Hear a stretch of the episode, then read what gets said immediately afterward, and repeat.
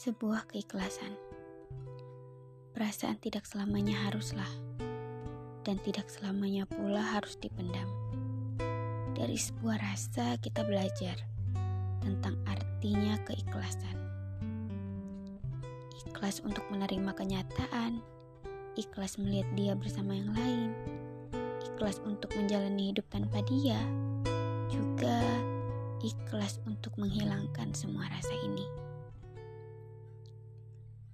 Berkat ikhlas, kita paham makna kehidupan sebenarnya. Paham jika kehidupan akan lebih baik jika kita rela mengikhlaskan seseorang yang kita sayangi dengan ikhlas. Hidup ini akan bahagia dengan sendirinya. Aku yakin Tuhan tahu yang terbaik untuk kita, dan Tuhan juga tahu kapan waktu yang tepat untuk kita bahagia.